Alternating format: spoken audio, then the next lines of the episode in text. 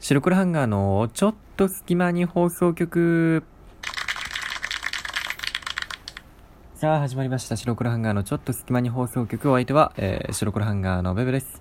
えー、今回ですね、えー、白黒ハンガーベブの個人会となっております。というところで、今週のね、土日はですね、あの、実はですね、テレビの方で、あの、24時間テレビをやってたんですよね。で、あの、まさに今収録じゃないわ。あの、収録してるのが、あの、配信、ニュー時間テレビの放送が終わって、で、あの、ラジオを撮ってるんですけど、で、24時間テレビって多分もうだいぶ前からやってて、で、僕自体は別にそんなにその、別にそこでなんかこう握手会じゃなくて募金に行って握手をしてもらったとかいうエピソードも別にないし、何かその24時間テレビに深く関わったとかいうことはないんですけど、ただね、なんかこう、今のこう時代の中で、まあ YouTube とかも出てきてるじゃないですか。の中で、あのある意味その生配信とか、長時間配信っていうのが普通じゃなくなった中での24時間テレビのなんかこう、役割とか面白さって何なのかなってことについてちょっと、あの、お話をしていきたいと思います。では、行ってみましょう。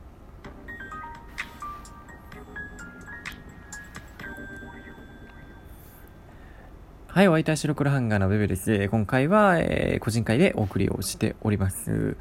というところで、まあ、24時間テレビがね、あの、今週やってたんですけど、皆様ね、あの、ご覧になりましたでしょうか？うん。僕はですね、なんだか知らないけど、別にその、24時間テレビでなんかすごい気になる例えば、まあ、いろんな歌手さんとか、俳優さんとか、まあ、女優さんとかね、いろんな方が芸能人の方出られるんですけど、別に何のコーナーを見ようとか、何の人を目当てに見ようとかっていう風にして見たことは一回もなくてですね。うん。なんだけど、なんか知らないけど、や、やってるとチャンネルを合わせてしまうんですよね。で、ここ何年かで僕ずっとテレビ全然見なくて、で、だから、なんか最近またテレビをちょっと見るようになってきたんですけど、まあそれはなんでかっていうとですね、あの、今までは結構もう YouTube とか、Netflix とか、あと、えー、まあ、なんだろうな、テレビじゃなくて、なんかこう、情報とかも、なんかネットからね、経由で入手することが多かったんですよね。うん。なんか結局その、今まではさ、その、テレビを見てた部分を、なんかその、他の部分が YouTube とかが補ってるような、まあ、それに変わってるような、感じだったんで、もうなんか、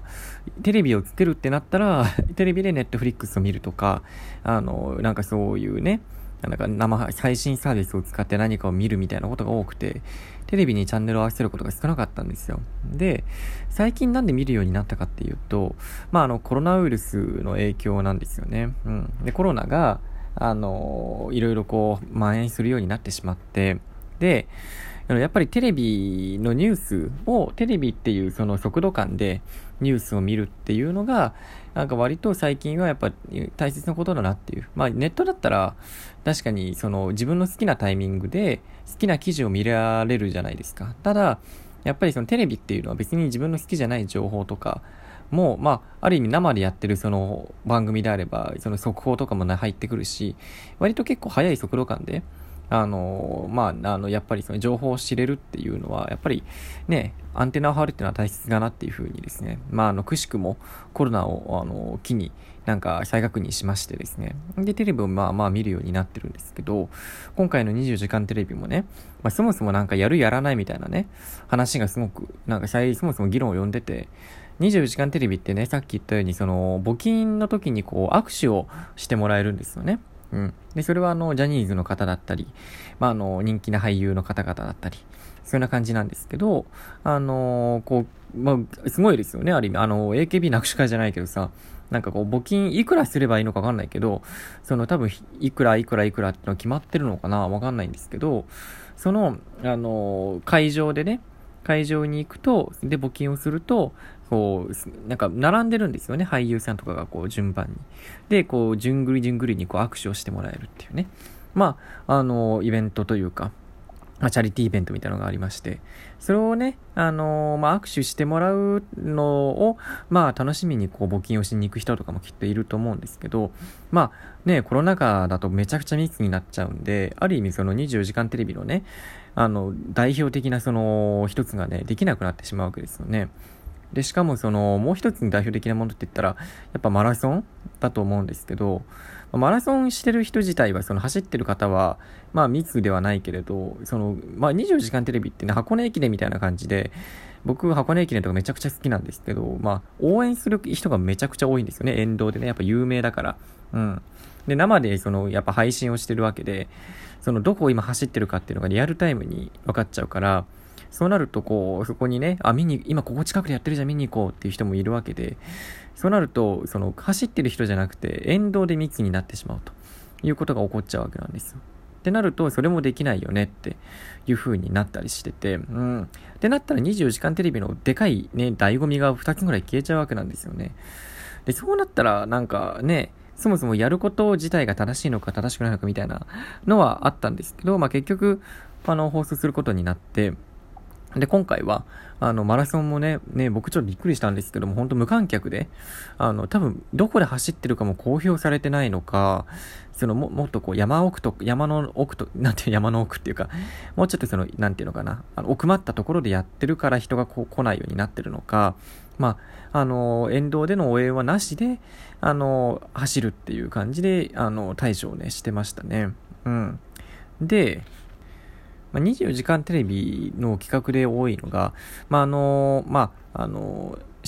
まあ、社会的ある意味ハンデを抱えてらっしゃる方、例えば、あの、体がこう、生まれつき不自由な方であったりとか、何かこう、障害をお持ちになっている方だったりとか、そういった人にね、対しが、あの、何かこう、夢があって、それをテレビの力って大きいですからね。それで一緒にこう、叶えてあげるとか。まあ、あの、そういうところで、まあ、ある意味ドキュメント的な形でね、あの、感動をね、あの、感動をというか、まあ、あの、そういう企画がね、24時間テレビチャリティーなので、まあ、そもそもそういうための企画だと思うんですけど、あの、あるわけなんですよね。まあ、ただ、その、なんかこう、それ自体がね、あの、まあ、なんか、なんていうのかな、その、そういう方々を見せ物にしてるじゃないですけども、そういう、なんかこう、お涙ちょうだいじゃないけど、そういうのって良くないんじゃないのっていう話も最近、ね、ここ数年24時間テレビで、えー、上がってたりもしましたけど、まあ、僕は、あの、今回もね、そういう風な企画をやってましたけど、なんていうのかな、普段こう自分が生活をしてて、例えば僕は一応、あの、ありがたいことに、特に体が不自由なところとかなくて、五体満足で、日々まあ、まあ普通の暮らしを送れてるわけなんですよね。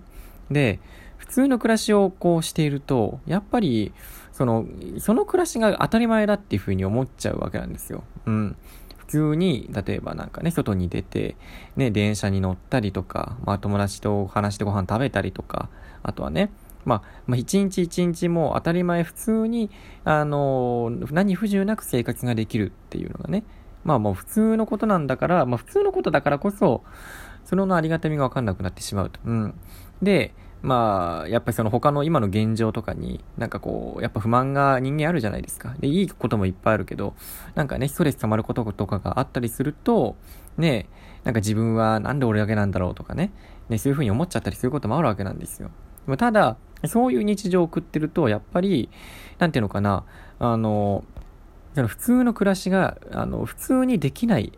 したくてもできない方がいらっしゃるっていうのを、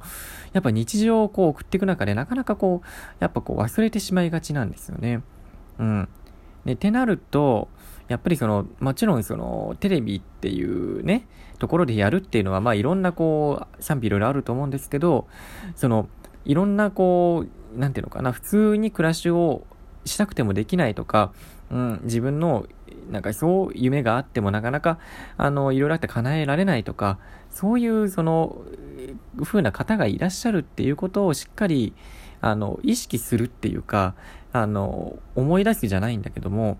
あの、ちゃんとこう、あの、考える日っていう意味を込めてね、その、やる、テレビって大きな力を持ってる、あの、メディアでやるっていうのは、僕は割とその、まあ、大事なことなんじゃないかなとは思うんですよね。うん。そうそうそう。それ、24時間テレビってのはね、1年に1回じゃないですか。だから1年に1回、そのそういう普通に暮らしが送れることがいかに幸せかっていうことを、あの、しっかり噛み締められるというか、あの、考えられる。まあ、あとはまあ、障害をお持ちの方とかが、どうやったら、こう、生きていきやすい、あのね、社会にできるかみたいなのを考える日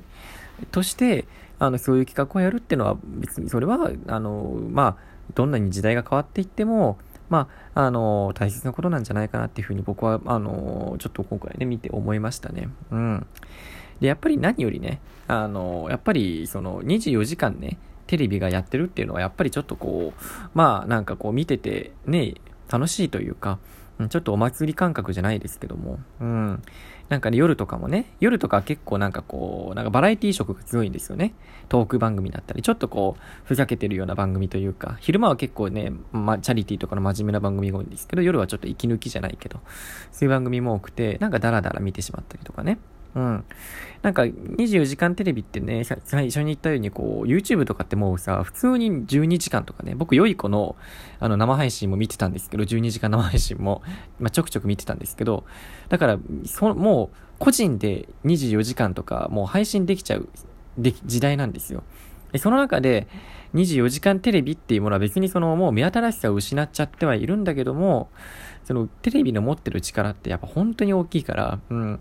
ね、あの、お年寄りからね、ちっちゃな子供までテレビってやっぱ見るもんなので、そういうもので24時間テレビっていうものから、通して、あの、考えるものとか、あの、得るものとかっていうのはやっぱりどの、いつの時代もこれからも、やっぱ大きいんじゃないかなっていうふうにね、僕は思っております。